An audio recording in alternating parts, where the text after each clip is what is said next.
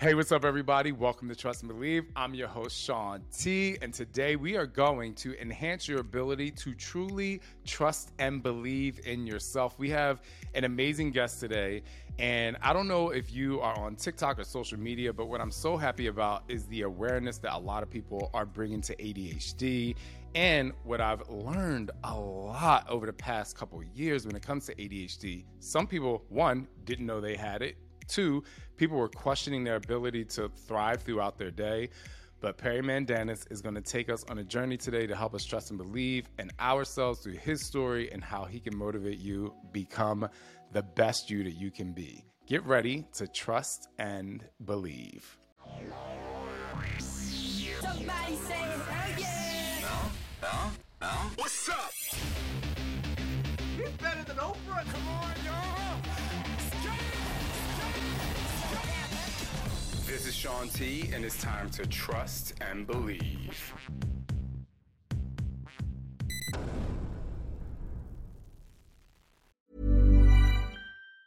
Hey, it's Ryan Reynolds, and I'm here with Keith, co star of my upcoming film, If, only in theaters, May 17th. Do you want to tell people the big news? All right, I'll do it. Sign up now and you'll get unlimited for $15 a month in six months of Paramount Plus Essential Plan on us. Mintmobile.com slash switch. Upfront payment of $45 equivalent to $15 per month. Unlimited over 40 gigabytes per month. Face lower speeds. Videos at 480p. Active Mint customers by 531.24 get six months of Paramount Plus Essential Plan. Auto renews after six months. Offer ends May 31st, 2024. Separate Paramount Plus registration required. Terms and conditions apply if rated PG. When you're ready to pop the question, the last thing you want to do is second guess the ring at Bluenile.com, you can design a one of a kind ring with the ease and convenience of shopping online. Choose your diamond and setting. When you find the one, you'll get it delivered right to your door. Go to Bluenile.com and use promo code LISTEN to get $50 off your purchase of $500 or more. That's code LISTEN at Bluenile.com for $50 off your purchase. Bluenile.com code LISTEN. Okay, Dr. Perry Mandanis is a medical doctor with over 35 years of experience in helping children and adults improve their symptoms of ADHD. Throughout his career, Dr. Mandanis has faced his own personal challenges. Having suffered a spinal cord injury, he became wheelchair dependent and had to reinvent himself to overcome the challenges of his disability. That experience has informed his practice of mental health and helping others to triumph over their challenges. In addition to his work as a doctor, Dr. Mandanis is also the host of the podcast Couch Stories, where he shares inspiring stories of resilience and perseverance with his listeners. Through his platform, he showcases the value of overcoming adversity, demonstrating that sometimes the right story at the right time can change our struggles into amazing gains. I do want to say Dr. Mandanis that he did share a story with me that he's a singer. I'm not going to ask him to sing. I'm not going to ask him to sing on the podcast, but I will say we actually share that experience. So I'm really happy to know that we have something in common that I'm assuming you're very passionate about, and so was I. And with that said, I want to tell me about your life. I I just find you to be very interesting and your your take on life from what I've read. So I just want to start from the beginning and like and some songs they say, "Let me know." you know, my life really did change radically when I fell down a flight of stairs, and the timing of that was crazy. I had finished, you know, four years of college, four years of medical school, seven years of residency, and literally moving my desk into my office before the first day I opened the office. I fell down a flight of stairs, broke my back, and had a spinal cord injury, and did not get to launch my career. So I suddenly found myself in the hospital for one whole year and literally had to reinvent myself. And so, you know, when I think about myself, I'm really good at reinventing myself. That's something I learned how to do and something I share with others because we have to be flexible and adaptable because you never know what's going to happen. I just want you to maybe inspire people on once they recognize that there needs to be a change or a reinvention of themselves. You know, I think in your case, it was I need to do this and I have to do this and I need to be inspired to do it. But what about somebody out there that they see that there is a change needed in their lives, but they're very afraid to take that step to create that reinvention? I wish I could say I have an easy answer to that question, uh, but I don't. Um, in fact, uh, the way I came about it was I had to go through the dark side.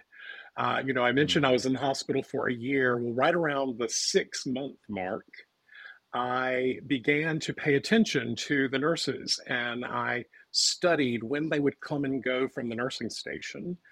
I'm a medical doctor, so I knew exactly what I needed to steal if I decided I wanted to take my own life. Mm. And just having that thought was like completely freaked me out. So I mentioned this to my doctor. They realized that I was starting to get depressed and they started me on some medicine. They started me in therapy. And the man that I worked with helped me immensely. And what he said was, I work with people who have had spinal cord injuries. That's all I do. Everybody I meet, Perry, is just like you. And what I learned is they end up in one of two groups. Group one are the people who stay mad, stay angry, stay stuck, and miserable about their spinal cord injury because of all the many things that have changed in their life and all the losses. And group two, figure out how to be happy people in wheelchairs. Hmm. Well, that statement, happy people in wheelchairs, really messed with me because it meant I had to radically accept that I was going to be in a wheelchair. There was no bargaining. There was no more wishing. There was no more hoping. You know, um, radically accept this was my new reality. So, for anybody who is experiencing a struggle or a desire for change, sometimes it really starts with just acknowledging that you're struggling and trying your best to switch from problem thinking to solution thinking. Because when you change how you think, you change how you feel. And when you change mm. how you mm. feel, you change how you behave.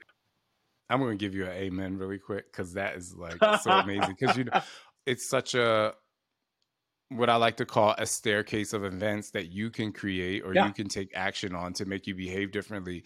I think the other thing is reading your bio. We have something very similar. I say, you know, turn your struggles into strengths, and you say turn your struggles into gains. So before again, I know we want to talk more more about ADHD. At least I do a lot, but I just want to know what did you gain from this? You know, what I like to say, unfortunate experience, but it's fortunate enough that you can inspire people. But what did you gain? You know, at the risk of sounding arrogant, I'm a damn good therapist. Come I think all the way through. you know, yes. I really think that my spinal cord injury and what I went through and what I learned helps me to appreciate other people's struggle, not mm. in an academic way, like a lot of doctors, but in a real, visceral, feel it in your gut kind of way when I hear people's stories of their struggles. I also think it makes me more accessible. You know, um, people know that I get it because I'm sitting there in a wheelchair. So I think it really, what I gained was more skill, more thought, more empathy, and just became a better therapist. I think it's okay. I think a lot of times, like I talk about being positively selfish, and people are not wanting to say, you know, I'm really great at that, or I need time to myself. And my kids, I'm going to get a babysitter tonight because I need to be with my husband or whatever. And it gets a negative connotation because other people look down upon either you needing to give yourself something great or you just telling yourself that you're great. And I'm like, why do we always have to wait for someone else to cheer us on?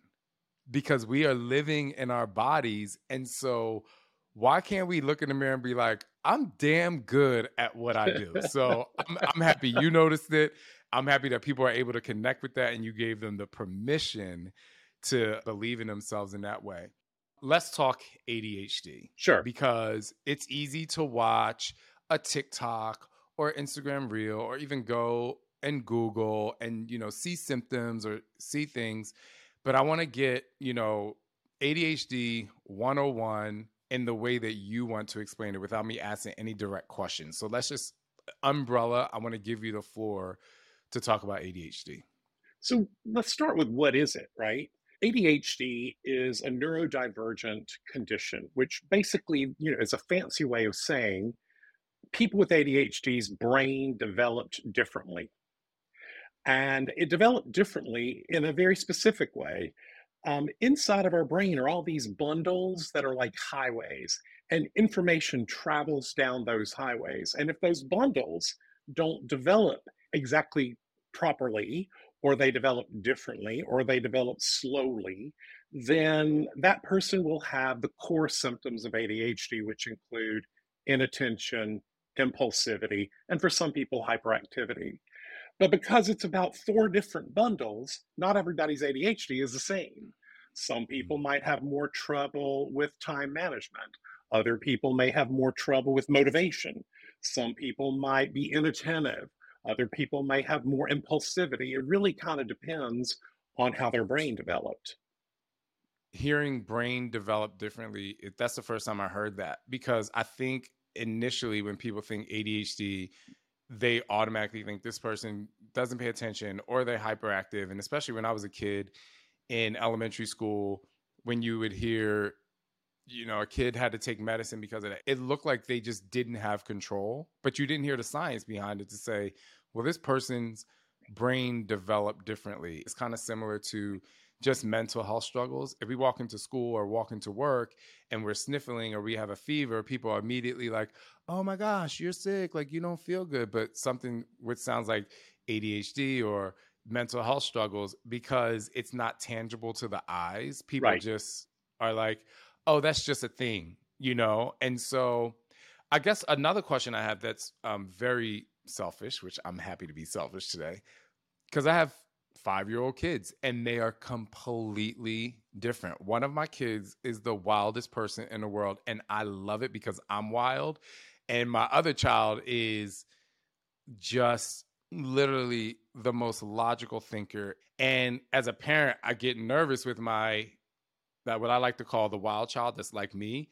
And so I'm always like, you know, do I need to ask the doctor? So, like, at what age, when it comes to ADHD, do people usually start to see symptoms or activities? And then, you know, how does it progress as people get older?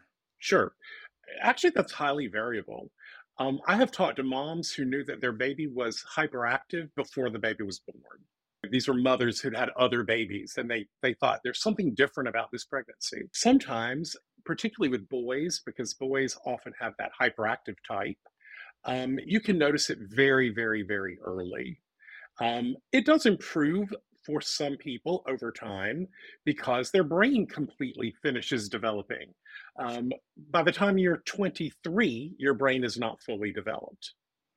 Um, so it takes that long to really see, you know, improvements. But usually, you know, as a rule of thumb, by the third grade, in the mm. third grade is when you should have seen some symptoms of ADHD if the person's going to have it. And let me just quickly say there's a very big, big, big exception to this rule, and that is girls and women. Girls and women are still underdiagnosed. And they're underdiagnosed for lots and lots of reasons. One reason is because girls and women often have inattentive type. So they're sitting quietly in the classroom, daydreaming, not paying attention, but because they're not being disruptive, nobody notices. Mm. The other thing that happens, I think, culturally, and this is a very sexist part of our culture, I think girls are taught to behave and are told they need to be quiet and demure and comply. And so girls with ADHD often learn how to mask their symptoms so that they can fit in and that they can be accepted. Whereas boys are kind of given a pass. You know, boys have that boys will be boys thing. And when they act up and they're disruptive and hyperactive, nobody freaks out. They kind of like roll with it. So um, women often don't get diagnosed as children. Uh, the average age of diagnosis for a woman in this country is 37, which is unbelievable. And I'll tell you why one thing you mentioned at the top of the show was social media. Social media has changed everything about people's awareness. And because a lot of social media involves women, um, they're learning and they're putting the pieces together. Um, in my medical practice, I can tell you how it happens that an older woman gets diagnosed. She comes in with her third grader, and I'm asking all these questions about his or her behavior, and all of a sudden, bing, this light bulb goes off in the mother's head, and she realizes, wait a minute, wait a minute, wait a minute. That mm. sounds a lot like me. And often a parent will find out that they have ADHD too. Wow. I don't know if you've ever experienced this or how much you would know about it because you talked about kids in you know third grade and and parents bringing their kid to the doctor have you run into parents who don't want to accept that their kid has a particular like ADHD or you know because I think that there might be someone listening where maybe they were told by the doctor that there's nothing wrong with my kid. He just wants to have fun. And she just is, she's just like this. How do you get a parent to accept it without being defensive? Because i think that's a really important thing. You know all the time that happens. And it's embarrassing that it doesn't just happen with parents. There are a whole lot of doctors out there who will dismiss patients and tell them they don't have adhd because they did well in school or they don't have adhd because they finished college. None of that's true. All of those are myths. Uh, so what i try to do is without being defensive, do education. Talk about brain development, talk about genetics, describe the symptoms in a way that people can appreciate it as an explanation, that ADHD is an explanation for how someone behaves, not just seen as an excuse. Because I think a mm. lot of people will say ADHD is being used as an excuse for you being lazy or you're not doing your homework or whatever else it is. But while I use those words, lazy and not doing your homework, I want to point something out. I think what gets in the way of people with ADHD's ability to trust and believe in themselves is all the negative self talk that they have developed. By the time a kid with ADHD reaches 12 years of age, they have already heard 20 20,000 negative comments about themselves. 20,000 by the time they're 12. You're so noisy. You're so messy. Why can't you remember to pick up your, you know, it's constant. 20,000 negative comments is going to eat at your self esteem. And when you're a little kid, you believe it's your fault. So mm. all of that negativity becomes personalized and internalized, and it develops into constant negative self talk. Where an adult with ADHD will say things like, I'm so lazy and I'm so stupid. You know, I can never be successful. I can never do anything right. When I think about how to help people with ADHD, Shaun, medicine is often not the first thing I think of, even though it can be very beneficial. The first thing I think of is helping people learn how to change the way they think about their ADHD and change the way they think about themselves. Because when you shift and you're able to change how you think about yourself, instead of saying, Why am I so lazy? you might ask, What's another way that I can do this? Or, you know, it just shifts everything into a solution focused orientation rather than just focusing on the problem. Hey, it's Ryan Reynolds, and I'm here with Keith, co star of my upcoming film, If, only in theaters, May 17th. Do you want to tell people the big news? All right, I'll do it. Sign up now and you'll get unlimited for $15 a month in six months of Paramount Plus Essential Plan on us. Mintmobile.com slash switch. Upfront payment of $45 equivalent to $15 per month. Unlimited over 40 gigabytes per month. Face lower speeds. Videos at 480p. Active Mint customers by 531.24 get six months of Paramount Plus Essential Plan. Auto renews after six months. Offer ends May 31st, 2024. Separate Paramount Plus registration required. Terms and conditions apply if rated PG. I was watching this YouTube video on this gentleman from the UK who won America's Got Talent. His voice was absolutely incredible. And one of the judges says, What happens if you don't win, or what happens if you mess up? And I was floored when he said, I never thought that. I literally was in my car and I started crying because I'm like, I spent so much of my life focusing on the negative because of my negative childhood. And I'm looking at this man and I'm like, holy crap. Like, how amazing is it to be about to step on stage in front of thousands of people and millions of people who are watching and be able to say, well, I actually never thought about the fact that I wouldn't win. Not in a cocky way, but just because of I'm sure he was filled with so much like positivity and love and joy and being able to work through his emotions. So I just like that you brought that up to help parents out there or even, you know, when it comes to negative self-talk. Yeah. Like one of the best ways to believe in yourself is to talk really great to yourself. And like you said earlier, it will help you behave differently. And you know, I think something has happened. Um, maybe social media too. Positivity somehow got tossed out with toxic positivity.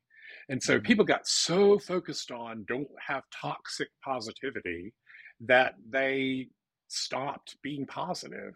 You know, toxic positivity is when everything that happens to you, somehow you see it in a wonderful way. Um, it's that expression that I hate when something bad happens and somebody said, Oh, it's okay, it's all good. No, it isn't. It is not all good. Stop that. But it doesn't mean that you have to continue to suffer. The truth is, pain is going to happen to most of us. Uh, some people experience more pain than others. But it doesn't mean you have to let that pain sit inside of your body and steep like a tea bag until the tea is so strong it makes you sick. Mm, Pain is inevitable, but misery is optional. mm. You should put that on a t-shirt or a sweatshirt. uh, that that's yeah, misery is optional. But like, so I'm gonna challenge that for a second for Sure. someone who says, "Well, this happened to me, and I don't think that way now." But I'm gonna just say it as if I were to say, it. "I'm like, well, I'm in misery because I was sexually abused from the time I was eight to the time I was 12, and you know, my mother didn't have money, and so I grew up in misery. So why is it an option for me when that's the only thing I've known?" It's true. And, you know, um, that's often where people start in therapy. Um, you know, I'm a child psychiatrist. I see a lot of teenagers and they want to throw their parents under the bus, or they've had some really, really horribly bad experiences. And often I'll say to them, okay, so now we know whose fault it is. What would you like to do next? Because it's true. You know, something horrible happened. I mean, if you're sexually traumatized, something horrible happened to you, but we cannot go backwards. And so that is what anxiety is. Anxiety is when you take a field trip. You either take a field trip back and re experience something awful and bring that awfulness into today, or you take a field trip into the future and imagine something horrible that hasn't happened. Both of those field trips make you feel like shit now. But now, none of those things are happening. Right. That is so powerful because that is what anxiety does. Like it's literally a fantasy. And and most of the time the anxiety is creating a fantasy of like trauma. Mm-hmm. you know, you're creating It's this true. trauma that doesn't exist. I had a friend who was a nurse practitioner and you know i say you know what do you say to patients who are like waiting for test results or they you know they're waiting for some sort of diagnosis or they came to the emergency room and like how bad is it going to be and she says i just tell them don't panic until you have to you're panicking about something that doesn't even exist or you didn't find out yet which is really hard for a brain of a person who you know obviously suffers that way but it Sure. definitely resonated with me really well as somebody who you know definitely has a history of suffering from anxiety Sure. and creating these narratives that literally doesn't exist and my husband would be like when i would be in those moments of really stressed out he would be like what are the facts like Right. what facts do you know now 100%. Anxiety is fiction, and the cure for anxiety is fact. Every single time. Well, and that's not true. Some anxiety is good, you know, like learning when you're cooking not to touch a hot stove, you know, pay attention, Yeah. uh, that kind of thing. You know, some anxiety prepares us and keeps us safe, but most anxiety is fiction, and facts will change it. And a lot of anxious people, you know, I bet if I use these two words, you're going to smile. Most people who have anxiety start lots of their thoughts with the words, what if? What if this happens? What if that happens? What if this happens? So, what I offer people as a cure for what if are the two words even if. Even if this bad Mm. thing happens, I'll figure it out. Even if this bad illness occurs, I still get better. So it changes you into a more positive, solution focused orientation instead of this big, hypothetical, horrible what if that just makes you feel bad. Yeah, because it's literally taking you down a road to destruction. Right. And we think it's making us be safe, but it doesn't help you be safe because you probably are preparing for something that's never going to happen. Or by the time something does happen, you prepare for the wrong thing. exactly. And you wasted time preparing for a test that doesn't even that's not even going to be on your desk. I kind of want to circle back to your ADHD experience. What is your coming of age story when it comes to ADHD? Well, you know, I was an adult before I put the pieces together that my overachievement and perfectionism, et cetera, was probably masking for inattentive type ADHD. So it wasn't until I was a professional that I figured it out. It was not a part of my childhood. Um, in my childhood, um, I grew up in this Greek American family where education was the you know priority number one, number two, number fifty, and I was going to be good. I was going to be a good student. Period. End of story. So, and I was going to be successful. I didn't figure it out and put the pieces together until much, much later in life. That's my coming out story. Yeah. I love that. What was your process like once you figured it out? Did you have any like residuals from when you were younger or were you like I'm just going to be action oriented? Like how did you I still that? have residuals. Come on, we all have, you know, I still have that. I think what I learned most is I don't have to be perfect. You know, I'm throwing a dinner party for my friends. Even if it flops, they still love me. You know, it's like I had to get beyond that. I have to be perfect or else bad things will happen because that's a kind of anxiety, right? And what I've really come to, and what I talk about myself, what I talk about on my Instagram feed, what I talk about with my patients is more powerful than medicine and any hack or tip that you will hear is learn to practice self compassion. And not just self compassion when you get it right, meaning be compassionate toward yourself when you're having the worst day, when you're doing your poorest job. Think about Mm. what you would say to someone else. Yeah, because usually if someone comes to you for advice, you have usually the most uplifting or logical answer, but to yourself, you're not really that. it doesn't flow off your tongue that easily. So, self compassion is a really powerful, powerful, and important practice. It really means having a few phrases in mind that you say to yourself at those times. Be ready. If you notice you're beating yourself up, be ready. Um, sometimes I tell my patients to use an SOS. You know, an Mm. SOS, you know, save our ship or save our soul. Well, I use SOS to stand for this little memory device. The first S stands for stop. The O stands for one thing. What's the one thing that you can say right now to make yourself feel better? And the next S is start over. Stop, Mm. say that one thing, and start over. But you kind of have to be prepared. It works better if, you know, if you're someone who always said, I'm so lazy or I'm such, I'm so stupid. Um, instead, if you would have, I graduated from medical school, you know, in mind, so that when you're beating yourself up, you have a factual statement to start over with. There are people who hear about mental health or they, they hear about, oh, you should go get therapy or seek out therapy.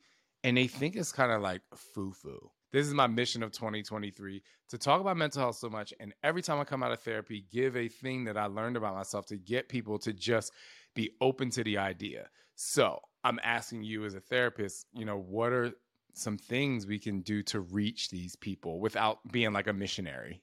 Okay. you know? Again, you know, for me, it's a little bit of education, but I like to educate people with stories. I often tell a story about our emotions. We have two kind of emotions. The comfortable emotions and the uncomfortable emotions. Notice I didn't say the good ones and the bad ones. I didn't Mm. say the right ones and the wrong ones. I said the comfortable ones and the uncomfortable ones, and they're all normal. The reason why a lot of people won't go to therapy or try to call it something negative to try to make an excuse for not going to therapy is because they're afraid that it's going to hurt. And my answer is it is going to hurt.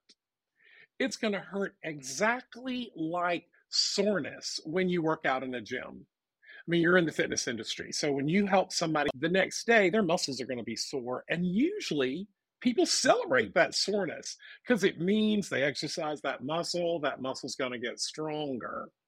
So in therapy, when you feel uncomfortable, your therapist or your personal trainer is going to ask you questions and help you do things that are going to make you uncomfortable. But they're not going to ask you to do things that are dangerous or that are harmful any more than your trainer is going to ask you to lift 125 pounds if you're only ready to lift 15.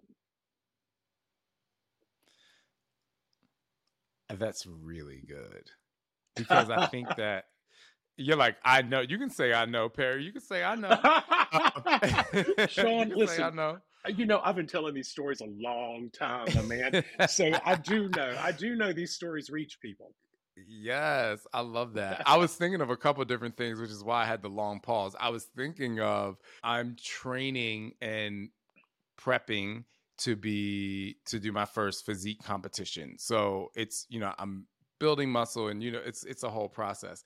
I have a trainer and a coach, but sometimes, you know, I'm working out with them and I'm like in my head, I'm like there is no way. There's no way I'm lifting that weight. And then when we get past the number of reps in which I feel like I'm already about to be keeled over, and they're like, "You got five more." I, in my head, I'm like, "Who the f- are you talking to? Like what?"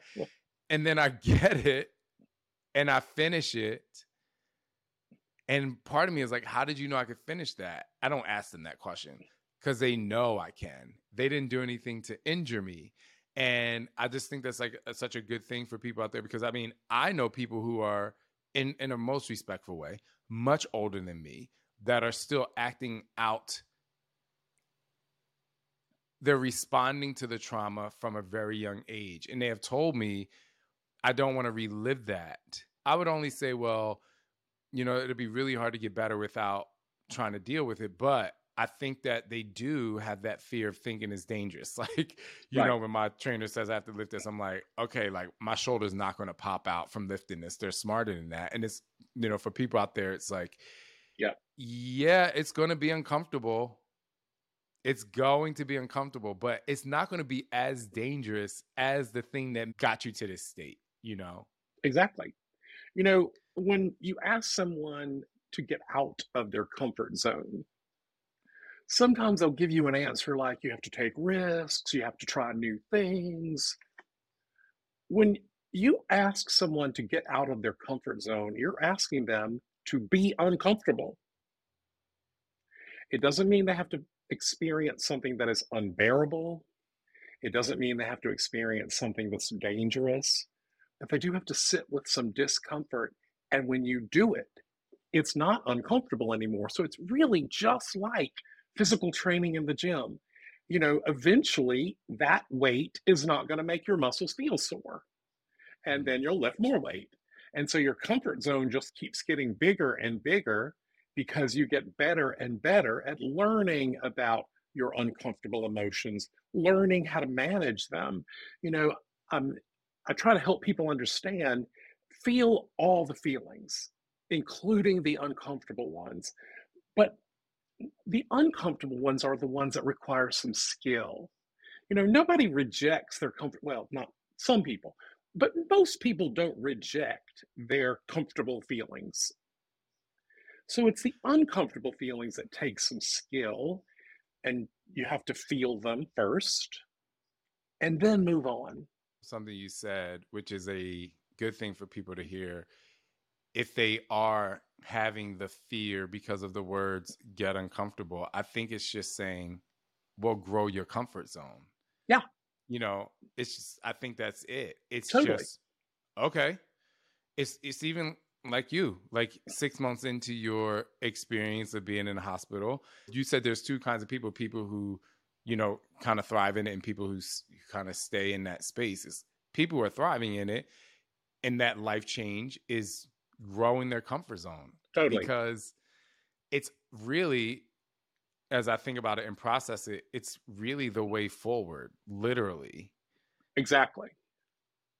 Literally. like And you know, the thing is, though, you don't, a lot of people reject therapy because they say, well, my life isn't that bad, or my circumstances aren't as bad as someone else's.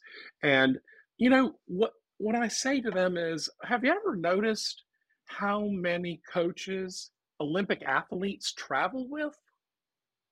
Why does an Olympic athlete who arguably is the best in the world at their sport, why do they need a bus full of coaches? because those people are there to help them get just a little bit better, just a little something new that they can do. And so sometimes if you have an issue in your life, it doesn't have to be as bad as someone else's. It may not be trauma, but you could still talk it through with a therapist who can show ways to improve it.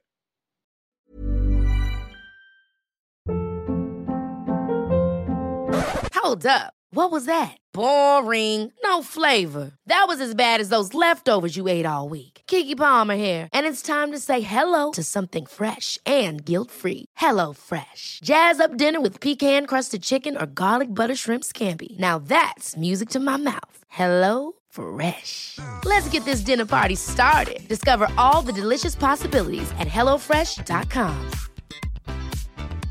Hey, it's Paige DeSorbo from Giggly Squad. High quality fashion without the price tag. Say hello to Quince. I'm snagging high-end essentials like cozy cashmere sweaters, sleek leather jackets, fine jewelry, and so much more. With Quince being 50 to 80% less than similar brands. And they partner with factories that prioritize safe, ethical, and responsible manufacturing. I love that. Luxury quality within reach. Go to quince.com slash style to get free shipping and 365 day returns on your next order. Quince.com slash style. when people who are either starting out their fitness journey or they want to start out their fitness journey or they aren't doing any fitness at all and then you offer them like hey come work out with me or come to and they're like oh it's easy for you and i'm like mm. it's hard for me every day but the risk not the risk but the result of the work is the joy and that's the joy you see and you can too. All right so i think i have two more things if that's okay. Sure. what are the things you wish everybody knew but maybe don't yet to help people with ADHD trust and believe in themselves? That's my second to last question because I just think it's like so powerful. First of all, I wish people would just accept that ADHD is real. This may be unpopular for me to say out loud in the neurodivergent community, but ADHD stands for Attention Deficit Hyperactivity Disorder. And the neurodivergent community is trying to get rid of the word disorder to turn ADHD into a superpower. That's all well and good on social media, but I know that there are a lot of people who are not on social media who have become suicidal. People with ADHD have a six times greater chance of taking their own life than someone else, who have developed chemical addictions 10 times greater, who have dropped out of school two times more often, who have gotten divorced four times more often. So ADHD is very disabling for some people. Um, and so when I hear people go, well, it's just that my brain is different. Yes, it's true, but it's not different like brown eyes are different from blue eyes. It's more like different from normal vision and nearsightedness. And thankfully, we can put our glasses on and fix nearsightedness. So you don't have to continue to be nearsighted. Um, you can learn to see differently. You can learn to see a new way. And here's what happens with people with ADHD they develop some superpowers. ADHD itself, I, I will never call a superpower. But what happens is they develop superpowers. So they are very resilient people because they have been knocked down so many times and they have learned how to get back up. I think you develop superpowers because you do the work. Absolutely. That's right. You know, when when I first had my spinal cord injury and I was in a spinal cord injury hospital, they put all the people who were new to being in a wheelchair in group therapy together. And one of the first things the group, ther- the group therapist said to us was, if you are not a flexible and adaptable person before now, today would be a good day to develop those skills. Mm. And so, anytime you are born with something that's different that will challenge you in some way, or something happens to you that's going to challenge you in some way, being flexible and adaptable is the way through. I'm just like sitting in that for a second. My last question, unfortunately, I feel like I can talk to you for an entire another hour. How can people find you? And do you do like online therapy for people who may want to reach out to you or you know I get that a lot. I don't do any online therapy because medical doctors are held to a different standard in terms of malpractice insurance and medical licensing. So I can only see people if they're in the Connecticut area. So anybody from Massachusetts, Connecticut, Rhode Island, they do drive in to see me. What I do offer online is coaching, very specific ADHD coaching, where we talk about your ADHD and what your goals are and what your struggles are and what your talents are and leverage them to help you meet your objectives and your goals. So I do a lot of online coaching. People can find me on Instagram at Perry, like Perry Ellis, dot dot md. Thank you so much. This was wonderful and positively selfish for me. It was very wonderful. I loved being able to process things as you were speaking and really relating it to my own life. And I think I say that because a lot of people, you know, I'm on social media, and again, social media is a, snapshot into people's lives. You know, I think my podcast is a is a better place for people to get to know me because I get to mm-hmm. Be moved and conversate and share a little bit more that's deeper, so people can obviously get that. But I think that if you're just watching people on social media, even if they do have ADHD or they're struggling with something, a lot of times it's turned into, like you said, it's turned into like this is a superpower, and it's not. And we need to allow people to to really feel those emotions so that they can feel the emotions and not feel less than because other people out there are making it like it's so easy to overcome this and really celebrate the work that people are doing. So I just know that people hearing your personal stories through here and obviously being able to allow me to talk about some of my struggles as well, they will be moved and motivated. So thank you so much for your time. Thank you for having me on, Shaun, and for giving me the time to spotlight ADHD with you. Thanks. Thank you.